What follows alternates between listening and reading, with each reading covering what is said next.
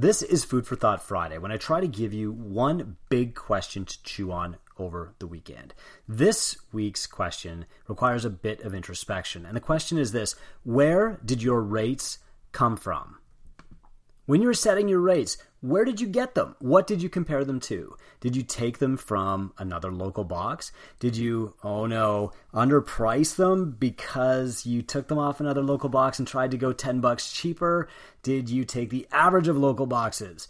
Did you compare mean gross income across all income categories in your town? I sure hope not. But where did they come from? Did they come from this misperception of your actual value? Did they come from what somebody else used to charge? And you know what's coming next? Did they come from what you thought people would pay for your service? If this was your first time owning a business, that price you set in the beginning was probably wrong. And I really hope that you didn't guarantee that it would never change for people. And I sure hope you didn't put that in writing. The grandfathering thing is a handicap that so many gyms now suffer from. Uh, it could be the undoing of many of them. And I deal with this almost every week on a phone call with somebody. Somebody will say, Oh, yeah, I started out and I gave this Founders Club discount rate, or I grandfathered these guys in at some absurdly low rate that has them paying four or five dollars each time they attend a class that's completely unsustainable and will probably handicap the gym. What I want you to think about, conversely, is your value to the client. What are you delivering for them, really, and what's the value of that? If you've been listening to this podcast for a while or reading my articles over the last seven years or my books, you know that I think every person who owns a gym should make a million dollars per year. And there are an increasing number of gyms who are getting closer to that. In the service industry, especially in the owner operator service business, that's really remarkable, but you deserve it. You deserve to make a million dollars, to own a home and a car and have kids who don't go without shoes on their feet, clothes on their backs, or school books. You deserve a life that you enjoy because you are creating that life in hundreds of other people over the next 20 years. You can look at your facility and compare it to another and say, well, their coaches are more experienced, and well, they've got better equipment than I do, and they've got seven platforms and 7,000 square feet, and I've only got 2,000 square feet and no platforms and only 10 bars. But the question to really ask is what am I doing with what I have? Are they changing a life more significantly than I am?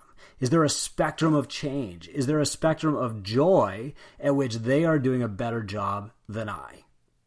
I doubt it.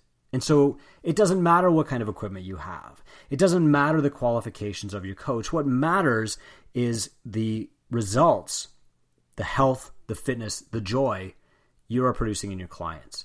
And if you are producing health and fitness and joy where nobody else has in the client's life, then you deserve to get paid more than their hairdresser, more than their massage therapist, more than their chiropractor, more than the person who relieves them of pain, cures their disease, more than the person who taught them 101 psychology in college. You deserve to get paid more than the person who will run into a burning building to save them because you are in that building with them every day.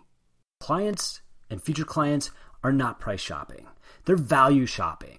They're asking themselves, Am I going to enjoy this thing? Is it worth the money? Now, if there are five boxes around and a client calls you and says, Hey, uh, how much do you charge? This guy down the street charges 110. Or will you match this guy's price? It's because they're confused. They think that you are selling CrossFit and he is selling CrossFit like you're both selling a Chinese buffet with all the same items on the menu. That's your fault. If they perceive that your service and their service is exactly the same, then your focus for the next week should be to show them how it's not. Start with a free consultation. Talk about producing happiness in your gym. Get better at content. Show them what you can teach them that nobody else can. Where should your rates come from? From your perfect day. Start with what does a perfect day look like in your world? What time do you get up in the morning? What do you do all day? How often do you take a vacation? How much income do you need to get to that perfect day? Divide that by 150 clients, that's Dunbar's number, and that'll tell you what each client should be paying you every year. Divide that by months, and it'll tell you what a client should be paying per month. Now, we can get fancy with the math here, but that should be the mean average. Does everyone in your town make enough money to be able to afford you and place enough value in their health and fitness to pay that? Of course they don't. You don't need everybody in your town. You need 150 from your town. If you live in a town with 150 people and one of them might not value your service, what are you doing in that town?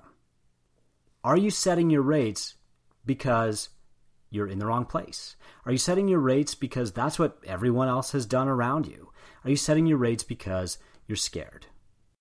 I've got a bonus follow up question. If you just listened to that five minute rant on how you set your rates, the next question is why don't you change it?